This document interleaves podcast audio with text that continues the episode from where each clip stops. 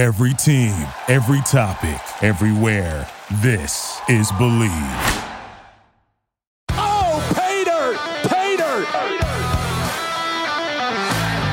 Hi, everyone, and welcome to Pay Dirt, a Penn State football show. Along with former Penn State and NFL quarterback Matt McGloin, I'm Tom Hannafin. This show is brought to you by our sponsors, Funk Brewing, the official craft beer partner of Pay Dirt. We're big fans of Funk Citrus IPA and their Silent Disco IPA. Be sure to also check out the S'morter. That's a s'mores flavored porter coming out already. It's available now. And the Double Citrus Hazy Double IPA will be out by the end of February. Funk has so many great beers to choose from at their tap rooms in Emmaus, Elizabethtown, and York in Pennsylvania. You can find a variety of Funk Brewing beers at your favorite beer distributor and grocery store. Visit funkbrewing.com to learn where and how you can get their fantastic products. Must be 21 years or older to purchase. Please drink responsibly.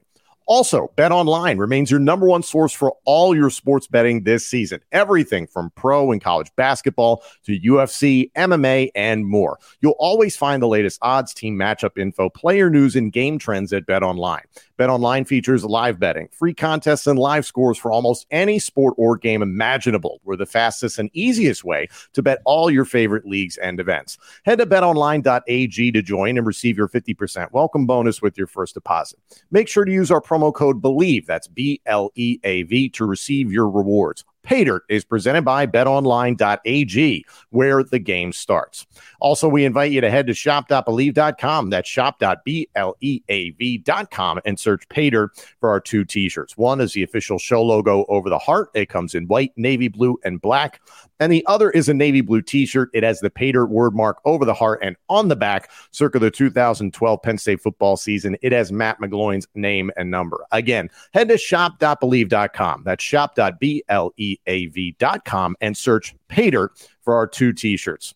Before we dive into this episode, we're really going to be trying to get into the weeds in regards to what Penn State has to do to A, make the college football playoff this upcoming season, and B, what the competition is going to be like in regarding teams across the country that could contend for the CFP. We're going to dive into that in a moment, but we do want to tip our cap to the fabulous people that took part in Thon this past weekend. Obviously, for those of you that don't know, every year uh, Penn State holds a 46 hour dance marathon to raise money for Four Diamonds Fund, uh, which raise money to uh, for awareness and to fight pediatric cancer and to give money directly to the families affected and fighting pediatric cancer. Uh, Thon raised over $15 million this past weekend and this past year's effort altogether, which is a new record setting mark. They broke their own record last year with over $13 million. They've now raised over $219 hmm. to help kids. Uh, it's spectacular. And our own Matt McGloin had a chance to be a part of the atmosphere there at Thon. You were a guest presenter. Uh, you introduced James Franklin, as a matter of fact. So, what was the experience like at Thon? Uh, incredible. I, you, I, you know what? It's it's almost hard to even describe that atmosphere, Tom. And you know, for me, like to to again to have the chance to, to call Beaver Stadium home, you know, for so many games, to have a chance to play on the road, play in a lot of different atmospheres, have the chance to play professionally in a lot of different atmospheres as well. It's just one of those things where, you know, first off, to have you know to, to have that privilege and honor of walking up on that stage as a co-host for the pep rally to be able to introduce James, to be able to introduce, you know, the student uh, student athletic programs there, you know, at Penn State. Man, it was spectacular, and you know, I, I was never one to stop and look around that often. you know, when I was you know in a moment or in a stadium like that, but. I mean, to see what what that is, um, it's just it's simply incredible. Um, it, it was an incredible experience, and just just just to be a part of it, man, was uh was fantastic. So a special special moment, and I hadn't been in there, Tom, probably. You know, I, I don't even know how long, right? You have to dance at it, you know, as a freshman when you're part yeah. of the football team. But I told him I'm not dancing. I'm like, listen, guys, I'm not dancing. But uh, but no, it, no, it was fun it, was fun. It was an incredible atmosphere, Tom, and uh, you know, I'm thinking as you're mentioning, you know, 46 hours. I'm not sure I can stand for 46 minutes these days, but uh, but but just just just fantastic to be there. Yeah, and sincerely, congratulations and uh, huge amount of respect to everybody involved in Thon. Again, $15 million uh, to, to help kids with pediatric cancer and their families. It's spectacular, and it's one of the best things that Penn State does, period. So we wanted to send our congratulations there. Uh, again, before we dive into this college football playoff discussion regarding Penn State football in 2023, 2024, uh, a little piece of news that kind of slid under the radar that, Matt, I don't think is really getting enough – attention. Um, many might know that former Arizona Cardinals head coach Ken Whisenhunt has been a part of Penn State's staff the last two seasons as an offensive analyst. Uh, it recently came out that he is taking a job at Alabama. Uh, he is going to be a special assistant on the coaching staff, of course, for the legend Nick Saban to me, this is a big loss. I don't think people realize what Ken Whisenhunt brings to the table, what he mm-hmm. brought to the table for Penn State for two years. A lot of people naturally, Matt, look at coordinators, offensive and defensive, and the head coach. But an offensive analyst with the resume of Ken Whisenhunt is a big deal. What did you make of this change in the coaching staff? Well, you got to remember this too about Whisenhunt. You know, he's a tight ends guy. Mm-hmm. Right, he played tight end. He was a tight ends coach. You mentioned you're a head coach of the Arizona Cardinals, head coach of the Titans. He's been an offensive coordinator. I mean, God, the, the, the guy's been coaching professionally since the mid '90s. So, you know, even though he didn't wasn't a positional coach, Tom, I mean, you have to think that impact of having a guy with Whisenhunt who has experience as a player, the knowledge of being a head coach, being a coordinator. Be, we saw what the tight ends were able to do this year. Hmm. So I think this is a big loss um, for Penn State. You are right; it's not being talked about enough. But I mean, again, with a guy like Whisenhunt to now go, you know, from being that you know analyst type role he had at Penn State, I think that's what the title of his role was, right? Mm-hmm. Offensive analyst, and now going to be the special assistant um, to the head coach. I mean, at Alabama. I mean, I, this yeah, th- this is this is a loss for for for Penn State. Um, you know, I just hope that tight end room doesn't doesn't suffer because of it. Sure, and, and, listen, we think the world of Ty Howle. We've had Coach Fisher here on the podcast a number of, of times. Ty Howle has done a really good job, and overall, the recruiting of tight ends continues to be extremely good at Penn State. So, uh, outside of a particular position, Whisenhunt just brings a lot of experience and a lot mm-hmm. of listen his reputation is very very good in the football world and again I, I, always come back to the contract extension that james franklin signed in the 2021 season. And a big part of that was trying to get money for uh, more coaches uh, to retain analysts, to retain coordinators. And that's something that you've kept Mike Yurcich, you've kept some position coaches around. Now, Manny Diaz appears to be going into season number two as defensive coordinator, barring some sort of change in the offseason. Ken Whisenhunt, while not necessarily, you know, like we talked about, calling the shots on the offense or defense, that is a valuable member of your staff mm-hmm. to have as I don't know if you would call it, Matt, a second set of eyes. You've undoubtedly worked with consultants, analysts, assistant, whatever the title is, but it, wait, in what way does a, a, coach like that play into the offense, for instance? Well, I think, you know, you mentioned Ty, and again, Ty was a teammate of mine at Penn State for four years.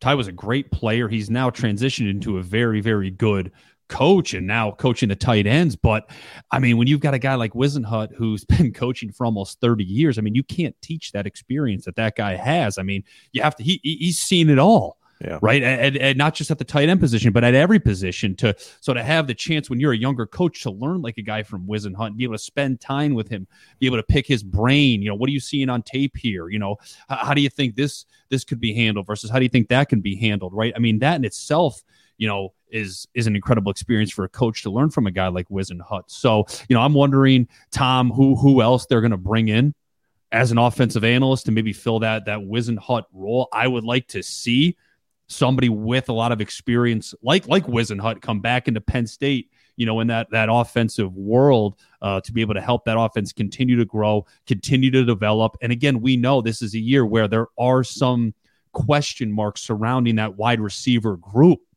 So again, I think everybody is going to be focusing on that tight end group once again. It's something that you see more and more uh, in, in in the NFL and college coaching is members of the staff that are brought on, not necessarily again to be a coordinator or you know offensive or defensive, but maybe somebody that can just be a sounding board for a head coach potentially, somebody who's been there and just kind of like everything's kept in a vacuum and just the opportunity to pull somebody aside and bounce ideas off of, being able to bounce ideas off them at different positions. Who knows is being valuable to uh, the breadth of the staff. So I, I, wish the best for Ken Whisenhunt. But honestly, when I saw that piece of news come out recently, I was like, that's a significant loss that I don't think is being reported enough. So, uh, like you, very interested to see if they are able to replace that at all because Ken Whisenhunt's don't necessarily grow on trees. Uh, and there's just so many opportunities now in professional football or opportunities to make money as a coach in the professional ranks, the college ranks. Who knows if there could be a replacement or not? So we'll have to see about that. But the crux of this episode, Matt, as we were talking about, and you and I have been pretty outspoken that this feels like a team in 2023, 2024 that can contend for the college football playoff. Now, contend is a it's a big verb. Obviously, there's a lot of things that have to happen. By the time the 2024 playoff comes around, it's going to expand to 12 teams. So the accomplishment, not to lessen it, but it's less difficult, obviously. Uh, to be able to make the playoff in 2023, you still need to be one of the best four teams in the country.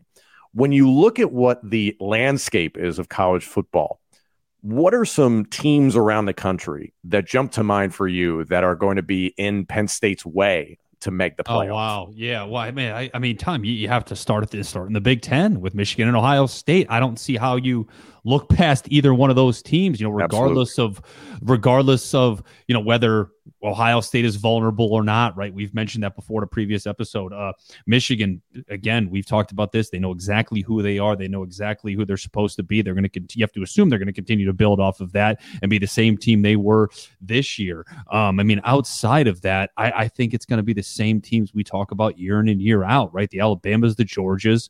Um, you know, USC. Um, it, it's it's the teams though, like you know the Tennessees. Can they continue to play well and play at a high level? I think LSU looked fantastic at times, right? I think you always have to mention Notre Dame, Tom, just because you know the talent they have. They recruit well. Um, you know, there's, there's again. I mean, I, I, think it's a lot of the same teams though that we've seen in years past here, and there's that those few teams on the outside looking in, and it's can they get over that hump? Can they continue to develop? Can they continue to be a push, right? We talk about those contenders and those competitors. But once they get in, can they really compete and find a way to win? And I think Penn State falls in that category where they're a team that we can we deserve to talk about. We deserve to say, okay, if you had 8, 10, 12 teams right now here in this 2023 season that you would say who can make a push and who can compete and uh, to get there, Penn State belongs in that conversation, but it's can they get over that hump and can they get over that hump in their own conference? I was glad you mentioned uh, Notre Dame because I, I want to go off of uh, a, a, recent poll that was put out on ESPN. It's something mm-hmm. referred to as their ESPN SP Plus top 25 poll for 2023. Now, that SP Plus basically means that they take into account recent performance uh, as of last season, recent recruiting as of this recruiting class, and then also track record overall. That's how they formulate their top 25. So, in no way is this necessarily the AP top 25 going into next season, but it's something that I think is a very interesting barometer. And you hit the nail on the head and kind of formulated the argument for me. I want to start at 15 and go up to one and you mentioned Notre Dame. Uh, on this list, Notre Dame is number 15. I'm curious to see how they do. Getting Sam Hartman in at quarterback is great. However, Marcus Freeman's coaching staff, it's been a little odd in that they've lost some key pieces. They lost Tommy Reese to Alabama, the offensive coordinator, which a lot of people thought Reese and Hartman, wow, what a combination that would be. But when Bama comes calling, as we just talked mm-hmm. about with Whisenhunt, you listen. It's Nick Saban for crying out loud. Um, so you already addressed Notre Dame. I want to jump to 14. 14 is Oklahoma with Brent Venables. What a rocky first season. What do you think about Oklahoma's chances? Uh, yeah, look, I, I think it's again, it's one of those teams, Tom, where it's like you know you you you expect them to be to be there every single year. Obviously, they had their ups and downs a year ago with Brent Venables, uh, but I mean, it, it's still it's still Oklahoma. They still have been there before. So I think it's a mentality for them. It's almost expected in a way, right? You know what I mean? Where where you show up every single day, you expect to compete, you expect to win, you expect to make that push to the college football playoff. So for them, I think that's already there. It's just about going out and doing it. Um, whereas other teams, that mentality needs to develop, and they need to find that mentality where they can say, listen, you know we've changed the culture. We now need to believe it. It's now expected very important for them. They get quarterback Dillon Gabriel back last year, uh, back this year, and he was one of the best quarterbacks in the country last year and years before that at UCF, for that matter. And an important thing to remember for Oklahoma and Texas, who we'll mention here in a moment, they'll be moving to the SEC in 2024. So you got to wonder. It's like even though the playoff expands to 12 in 24, the, the, competing for it within the SEC by that time. It's going to be a lot trickier than it will be in 2023. But Oklahoma has a lot of work to do. Jumping to 13 is somebody Penn State knows very well. The Utah Utes. They just beat them in the Rose Bowl. Um, no Cam Rising next season. So that that's a huge question mark for Kyle Whittingham. What do you think about Utah? Yeah, I, again, I think I think Utah's in a similar you know situation to you know the Tennessees and um, like the Kansas States, even the TCU's. Tom, right? Can, can they do it every single year? Can they be that consistent team every single year that you're saying you know they got a chance. They got a chance. They got a chance. I don't think so. I think we saw what had happened with Cam Rising was injured in that Rose Bowl game. They just were not the same football team, Tom. So, you know, I, I don't know um, if they can do what they've done the, the, past two years again this season. You know, I, I, I think Penn State is certainly way ahead of where of where Utah is right now. Um, you know, and I and I think they'll they'll you know it, they won't necessarily be anywhere on, on Penn State's radar here moving forward, Tom. I agree with you, and especially the competition that's cropping up in the Pac-12. Yeah. I, I, just yeah. don't know if I like Utah's chances to break out of that conference next season. That's unfortunate. The Pac-12 has fallen on hard times. Mm-hmm. Uh, number 12, according to this list, is Clemson with Cade Klubnik entering his first official season as the starting quarterback. Uh, DJU transferring to Oregon State during the offseason. So the job is Klubnik's. He's still young. He showed flashes of brilliance. I'm kind of with you uh, in, in relation to how you were describing Utah and some of the, the struggles they're going to have and had this past season, but I don't see Clemson making leaps and bounds. If anything, I feel like they've fallen behind mm. in regards to recruiting, and then especially in the ACC. All of a sudden, look out for Florida State. How do you feel yeah. about the Tigers? Well, it's still an 11 3 football team, right? They still have had a very good football season. They still have a lot of talent, right? So it's one of those, again, it's one of those things, Tom, where it's like you can't put anything past Clemson. You can't count a program like Clemson out, knowing they still have Dabo Swinney as their leader, as their head football coach day in and day out. It's a program that's going to be well prepared. It's a program that's going to be expected to win. And it's a program, Tom, where that's if you're Penn State, that's what you need to strive to become, right? A consistent program year in and year out, like Clemson, who's always dangerous, who expects to win, who prepares to win. Um, and you know, anytime they they they lace them up each and every Saturday afternoon, it's going to be a very difficult game. Yeah, and again, within the ACC, you're going to have to deal with Drake Maye and UNC, mm-hmm. and you're going to have to deal with, oddly enough, the number 11 team on this list that we've been talking about, the ESPN SP Plus Top 25 rankings for 2023. Number 11, they have the Florida State Seminole, uh, Seminoles uh, quarterback Jordan Travis looked awesome last season and it seemed to elevate this team. And on top of that, this is a team that's really come out of the cellar in regards to recruiting. They've landed some excellent players in the transfer portal. They look primed to at least be ultra competitive in the ACC. Whether or not they make the playoff, I'm I'm going no, but still, yeah. it looks like the Seminoles are you know, coming back to look like Florida State all of a sudden. Yeah, yeah, yeah. I mean, I agree, Tom. You know, I think it's a competitive football team. I don't think they make that push just yet, right? Um, you know, it's it's it's a program where they're they are returning right every quarterback on their roster from a year ago, Tom. So, you know, uh, certainly headed in the right direction. Um, but I, I don't think it's a program that's there just yet.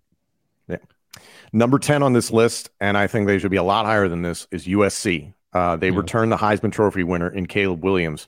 It was very evident for USC in the Pac 12 title game against Utah that Utah won, got Utah into the Rose Bowl against Penn State. Is that USC without Caleb Williams has a lot of holes. Caleb Williams is so good that he covered a lot of deficiencies for that Trojan team altogether. Now, you're really excited about what they have going there in USC. They have a ton of hype but is Caleb Williams Superman? Can he get him into the playoff? I, I, mentioned USC earlier, Tom. It's because I think they can. You know what I mean? I, I I really do think they can get there this year because of what that kid can do and how special that kid that kid is. And and we saw it week in and week out. We even saw in the Pac-12 championship game. And it's the combination of Caleb Williams. It's like it's him and Lincoln Riley and what they've done in a short time right? It was almost uh, uh, we talk a lot about unfair expectations on this episode. That yes. was almost unfair in a way for USC once they got Lincoln Riley, once Caleb Williams came aboard, it's like, oh, okay, well, this is an instant, you know, national title contender. But that's the expectations for those two guys. That's the expectation for that program. Um, and I think they have the capabilities to playing up to that standard. They did it this past year. Obviously, they they, they fell they fell short. Um, but I think again for them, it, it's not looked at as all right. Well, we we need to rebuild here a little bit right? We do have a new head coach; it'll take time, or we do have, you know, a quarterback that's transferring in that may take take time as well. Tom, I, I don't think that's the mindset there. I don't think that's the mentality there. I think it's like, all right, we've hired you, we've got this Heisman winner, we we need to win right now. So I think everybody understands that there. I think USC is a program that does get in to the top four this year. Are you a fan of rivalries? Are you a fan of smack talk? Do you like to stand out from the crowd at tailgates? If so, head over to Smack Apparel and check out what their team is geared up for this football season. Their Let There Be White tee is the perfect gear for those famous whiteout games at Beaver Stadium. Or get straight to the point with the worst tee for all the Ohio State haters out there. Smack Apparel makes the gear that'll have everyone asking where you got it. They have the must have tees for all your teams, including pro football, baseball, basketball. Every fan is covered.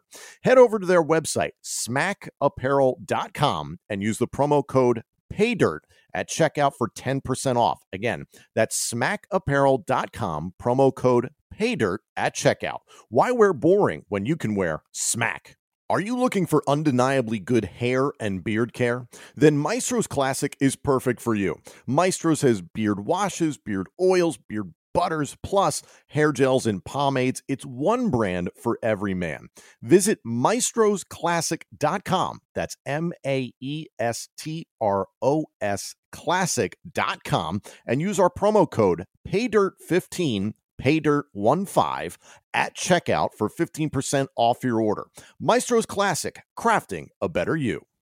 USC for me, I, I saw a team of mercenaries last year, and, mm-hmm. and it was very well publicized. Lincoln Riley crushed the transfer portal, and they got a lot of starters out of it, which was great.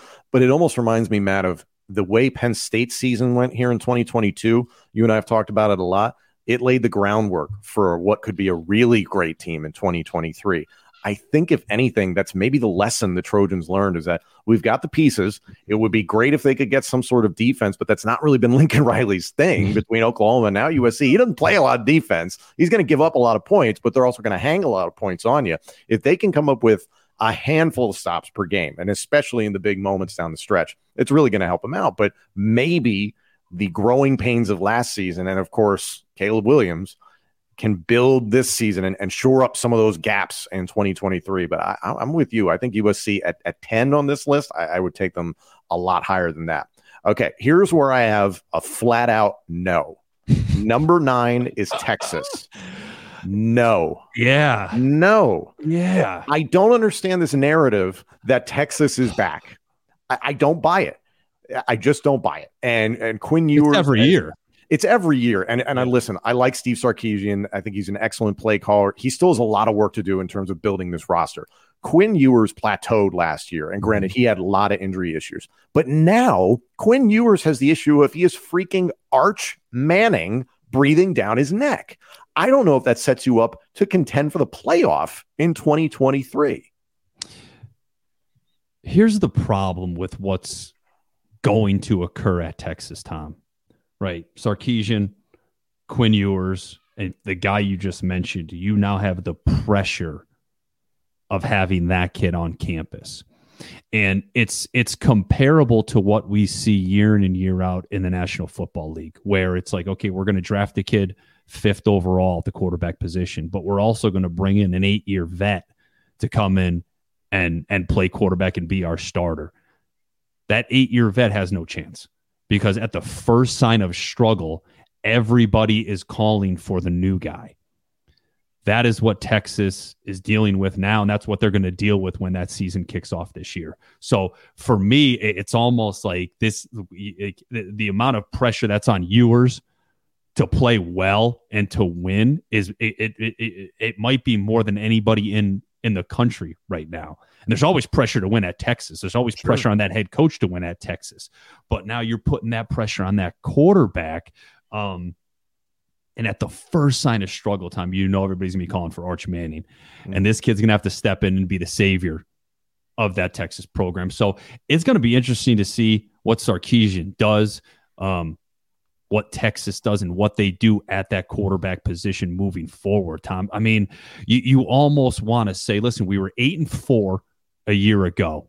Do we make this an open competition now at the quarterback position for the spring, for the summer, for training camp? And hey, best man wins. It might be the best answer for them, but even still, the way the Big 12 looks and again, the Big Twelve, like the uh, like the Pac twelve, mm-hmm. dwindling, unfortunately, in terms of being competitive in college football, major college football. You're looking at Oklahoma, Texas, Kansas State, Maybe TCU will be as competitive as last year, but losing Max Duggan, I, I don't know if I buy TCU again next season. Uh, mm-hmm. and and Kansas State and Oklahoma State uh, uh, are going to be competitors there. So I kind of expect the Big Twelve to be a dogfight, and a lot of teams just kind of organically knocking each other out. And and Kansas, the Jayhawks actually made a lot of strides last year. So I, I don't know entirely. And there's some new teams as well within the Big Twelve. So I just kind of expect the Big Twelve to almost cannibalize itself. It's a, it's a strange conference to predict jumping from uh, that's number nine. Let's go to number eight. This is back to the Pac 12. The Oregon Ducks, led by Bo Nix. I really think Bo Nix and company are going to be playoff contenders this coming season because the way Bo Nix matured down the back end of last season, Oregon's just scratching the surface. However, an interesting thing, they got a ton of people in the transfer portal. So is that the same issues that USC had, a lot of mercenaries, or do they gel at the right time and put it all together?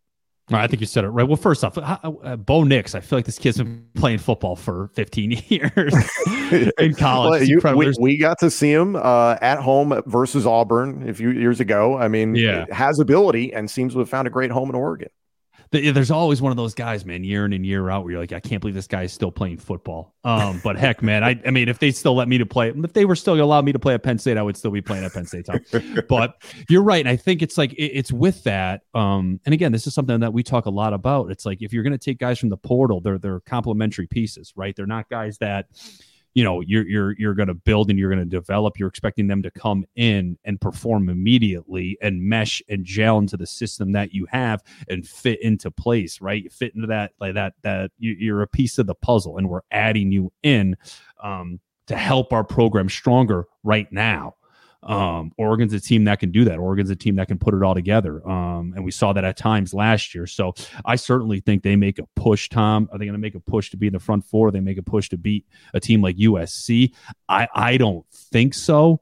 Um, but I do think over time, over the next couple of years, really, they have the potential to be that Oregon team we saw years and years ago when Chip Kelly was leading. Speaking of Kelly's, number seven is Brian Kelly's LSU Tigers on mm-hmm. this uh, ESPN SP Plus top 25 list for 2023. LSU looked very, very good and on the rise last year, considering it was Brian Kelly's first season at the helm at LSU. Yeah. Felt like it was going to be kind of rocky getting things started there with Brian Kelly, but uh, with a rec- returning quarterback, uh, kind of like we talked about with Bo Nix, Jayden Daniels is back for next season. Uh, Harold Perkins, uh, the linebacker, is absolutely outstanding for LSU. And let's not forget, there's a team that knocked off uh, an Alabama team that had a rough season last year by Alabama standards, but still, LSU showed that they can win some big games. How do you see them duking it out there in the SEC? Because uh, we're at number seven right now. There's a bunch of SEC teams we still have to get to. Yeah, uh, they should have one of the better offenses, I think, in America this year um, at LSU, and I think we saw it from uh, at times um, last year. And there's another guy, Tom, where in year one, it was expected. Um, it's expected at LSU. It's expected for Brian Kelly to show up and and make changes and make them in a hurry um, and make this team capable of winning and winning now. Um, and he's done that. Um, right there, that this isn't a, a case of you know we need to we need to rebuild. Um, mm-hmm. you know, and speaking of LSU, I mean Noah Cain, right, a former yeah. Penn State guy, um, mm-hmm. is there. So this is this is a good football program. I mean, SEC West champs, right? They return all five members of that starting uh, starting offensive line, which is not talked about enough at LSU. It's not talked about enough Huge. in college football Huge. when you can return everybody on your offensive line. So LSU is a dangerous team. I'm not going to sit here and say they're going to be a top four team, but they certainly have the chance to do that. You know, and again, Tom, it's one of those things too where it's like you you can expect them right to make that push and make that run. But like knowing that it's one of those things where it's like, but they, they have to stay healthy. They can stay yeah. healthy, then you certainly expect them to have the chance to get there. The reason I like USC and Oregon is because I think the Pac 12 is going to come down to them. So at least one of those mm-hmm. teams I think could burst out of that conference and find their way into the top four it's going to be really difficult to break out of the SEC because again, I, I, still think there's a chance three SEC teams could be in the playoff this year, which is kind of insane. But yeah. at the same time, it's entirely possible. Uh, so I was just mentioning LSU at number seven according to this list. Number six, uh, the Tennessee Volunteers. And the way that I saw Joe Milton play, the backup quarterback coming in for the injured Hendon Hooker last year, uh, he came into the Capital One Orange Bowl and he absolutely lit that game up to the point that people forgot about Hendon Hooker and how mm-hmm. crazy good a near Heisman caliber season that Hendon Hooker had. Tennessee, again, knocked off Alabama, had some difficult losses down the stretch that knocked them out of contention. Obviously, Hooker went down with a torn ACL. I think Tennessee almost a lock for the playoff. That's a it's a tough one. That is a tough. Your dog agrees me. with uh, me. My yeah, my dog is barking in the background. Yeah, yeah. It's it's just a tough one for me, Tom, because we talk so much about consistency in college football. We talk so much about can you do it every single year, and I think that's the question for for a school like Tennessee is can they do it every single year? Can you replace? Can can can Joe Milton do it every single week. Now, again, in limited action last year, we did see him play well. He didn't turn the football over, three touchdowns, nearly 70% completion percentage in that bowl game. They returned both of their running backs, but could he do it every single week? They have a five star coming in, Tom. So, again, it's a similar situation to like a Texas where it's like, all right, you know, Joe Milton, we we expect you to be the guy, but we do have a five star guy coming in that we know is capable of playing and growing and developing. So if you can't do it and you can't win, right, you're going to be on a short leash. We're going to have mm-hmm. to make that change in a hurry. So, you know, eh, I, I, don't know. I mean, I think it's certainly a 10 win football team, Tom, but do they make that push to be to be in the top four? I think it. I think it'll be difficult for them. Um, I, I really do. But but again, it, it's just it's that consistency of the schools like Alabama, Georgia, and being able to do it every year. Yeah. So this is where Penn State fans, I know you guys have been like, when are you going to talk about Penn State? Well, according to this list, they have uh, again, this is ESPN's SP Plus Top 25 uh, for 2023, I believe, written by Brian Connelly. So if you've got an issue with it, take it up with him. Uh, Penn State is listed at number five on this list. Um, I'll quickly rattle off uh, four through one just so we have some context. They have Alabama at four. Number three is Michigan. Number 2 mm-hmm. is Ohio State. And number one, of course, the back to back reigning national champions, the Georgia Bulldogs.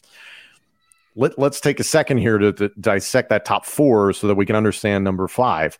Michigan is coming back. It looks like pretty well loaded. Uh, I, I, I, we talked about it on the last episode. Mm-hmm. Is that I expect JJ McCarthy to make some strides, and frankly, they're going to have to after what happened that collapse against TCU in the college football playoff. The question is, did Michigan do enough during the offseason with recruiting, transfers, et cetera? And, and has JJ McCarthy done the right things to get himself ready to get Michigan over the hump? Because I, I think they can beat Ohio State again this coming season, but yeah. can you get yourself past the first round of the playoff? That I don't know that that's the question for them. I mean, again, you got like JJ McCarthy returning. He brings back Roman Wilson. Cornelius Johnson returns again. Um, so they still have athletes on that offensive side of the ball. They're gonna have a good offensive line, Tom. They're gonna play well defensively. Everything is still there for them to play the style of football that they want to play.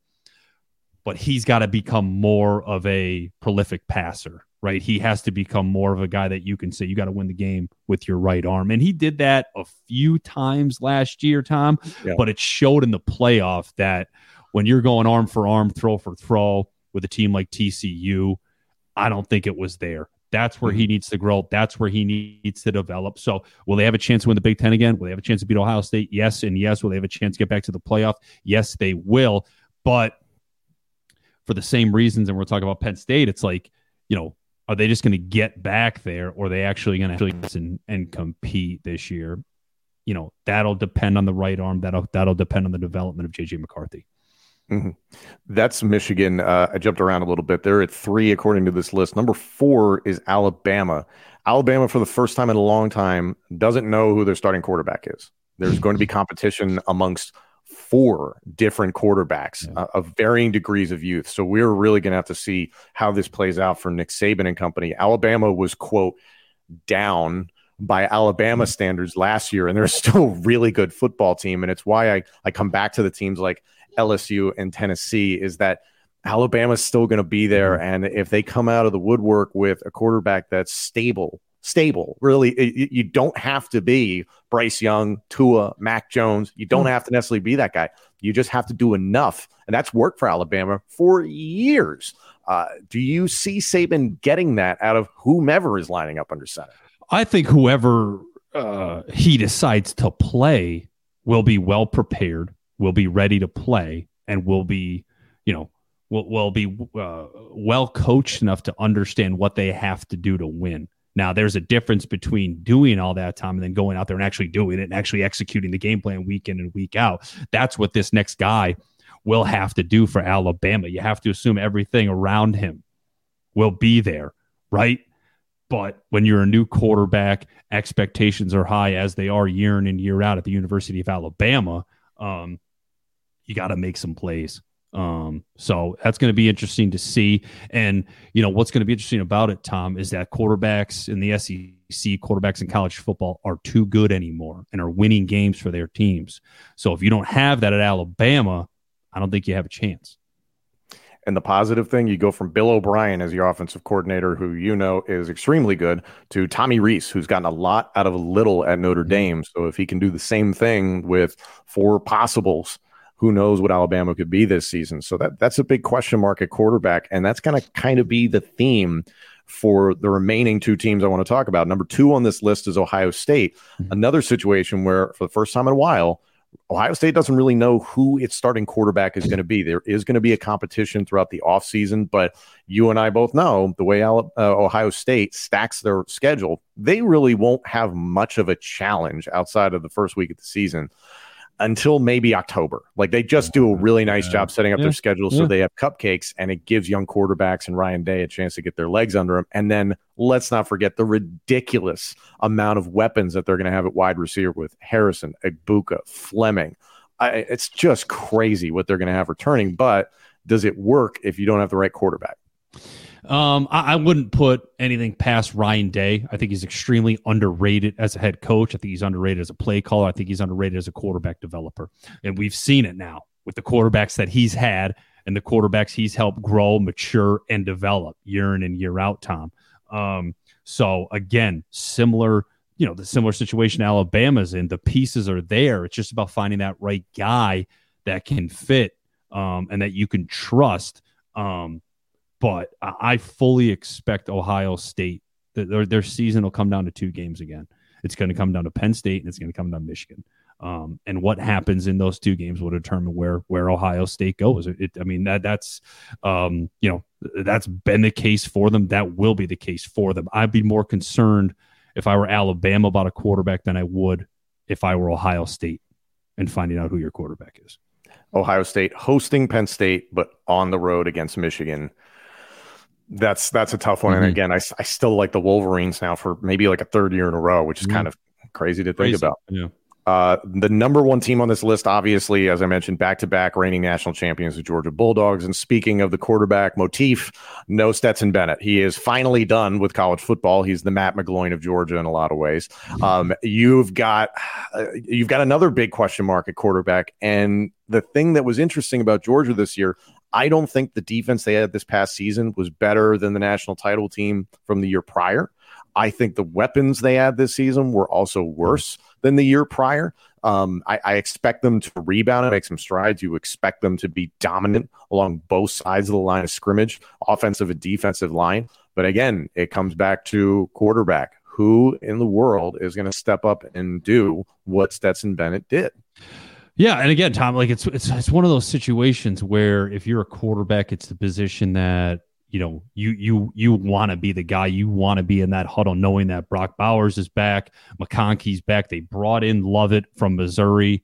Uh, thomas came in um, from mississippi state tom. So everything is there. The pieces are there to where it's like all right you, you don't have to be the hero you don't have to come in and win every single game with your arm just understand what you have around play within this system here and just do the job, do your job, right? I think if they can get that message across to whoever their quarterback is going to be next, you know, this is a team that's going to be in contention once again there at Georgia. So, you know, when you look at those three teams, Ohio State, Georgia, Alabama, um, you know, I think Alabama is certainly farther off than where Ohio State and Georgia is at replacing their quarterbacks. For me, Georgia, Tennessee, Michigan feel like almost locks for the college mm-hmm. football playoff next year. I don't know who that fourth team is because I still have my biases with Penn State. Penn State is number five on this list. To me, I don't think this upcoming season hinges on Drew Allar. If he completely falls off of, of, the cliff of that people expect him to be at, you know, like he completely disintegrates in a way that no one's anticipating. Yes, obviously it's going to hinge on Drew Allar. I almost look at it kind of the way Steve Jones has phrased it in the past when he's been on the show talking about Sean Clifford last season is that uh, Steve Jones had said Sean Clifford just needs to have a two to one touchdown to interception ratio, period. Doesn't I don't need Drew Allar this coming season mm-hmm. to throw for 4,500 yards, 40 touchdowns, and two picks or something like that. You, I, I don't think you need it. You have a good offensive line coming back. You have a solid defense that's ready to go. You have a great running game with two stellar tailbacks questions at wide receiver. Yes, you have a really good tight end room. Drew Allar, in my mind, just needs to learn and steadily come along and just do enough. You don't need to be Superman as a sophomore. Yep. What do you think? No, I completely agree. And and you know, look back what you have. Take a look at what you have at the line. Who you have back. Who you have stepping up. Right. Um, Nick Singleton, Kaytron Allen. You know, can Lambert Smith take that step forward. I think Cephus can be a guy who can come in and help make an immediate impact. A guy that has played a lot of football, redshirt senior transfer. He can kind of be that voice in Allar's ear saying, listen, relax, take your time. You know, we got to be on the same page. You know, he he can he can help lead that kid. Um, in a way. Theo Johnson, Tyler Warren, again, guys that have played a lot of football. You know, Drew Allar is fragile right now. So what Mike Yurcich needs to do, what these experienced offensive guy, offensive skill players need to do, what this offensive line needs to do is help this under kid in understanding what he has around him and say, listen, we got your back, right? Don't put all this pressure on yourself to make this big throw, big throw, big throw. Now, when you're called upon to do it, we expect you to do it. But just know you can lean on us. We're here to support you. We have your back. Just play your game, stay calm, be confident. We got you. Mm-hmm. That that needs to be put into his head every single day at practice in the weight room, in the film room, Tom, right? This is a team, this is a team, this is a team, right? Take your time.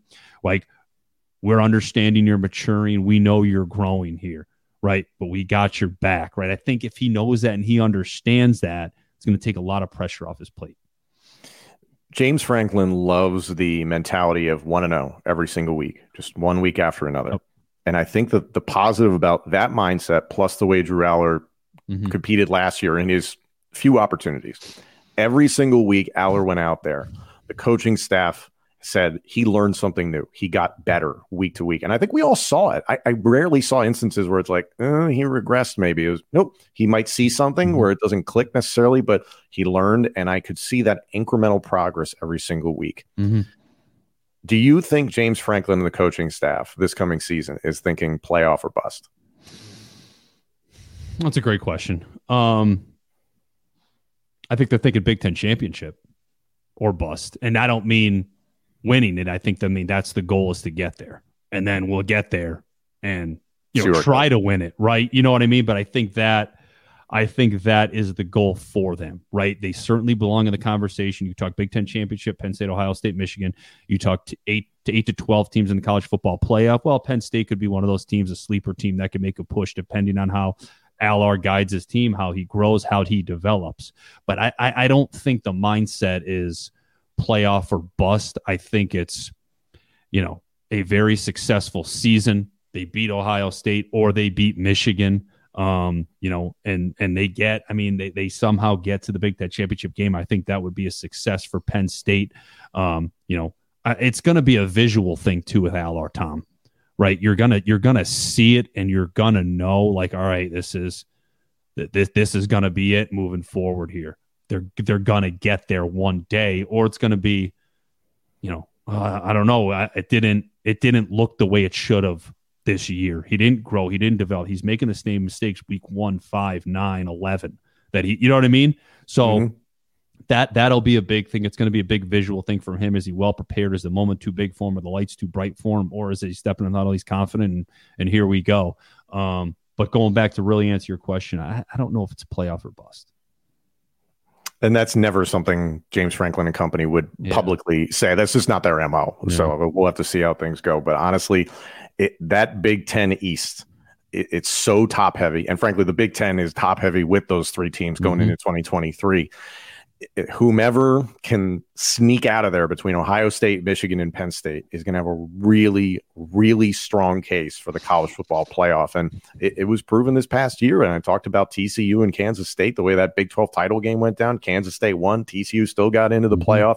Obviously, some things happened here and there that allowed them to do that. But winning that title game doesn't necessarily mean you're you're in or you're out, but it's certainly going to help. And I, I, love the way that you put that. I think getting to that Big 12 title game, if you did enough with your schedule and other dominoes fell, you set yourself up with a really good resume for the playoff committee. So we'll see what happens, as we always say. So uh, thank you all so much for joining us here, and we'll see you next week on Paydirt.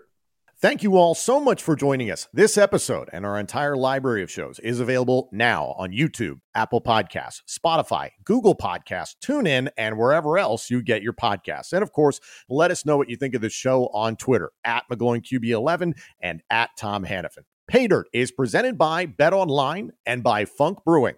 Thanks again, everyone, and join us next week for more Paydirt. Thank you for listening to Bleav. You can show support to your host by subscribing to the show and giving us a five star rating on your preferred platform. Check us out at Bleav.com and search for B L E A V on YouTube.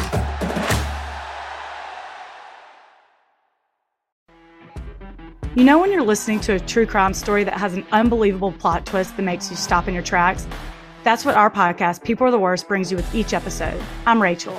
And I'm Rebecca. We're identical twins who love true crime cases that make you say, didn't see that coming, and we hate the people responsible for them. Listen to People Are the Worst now on Apple, Spotify, or wherever you get your podcasts.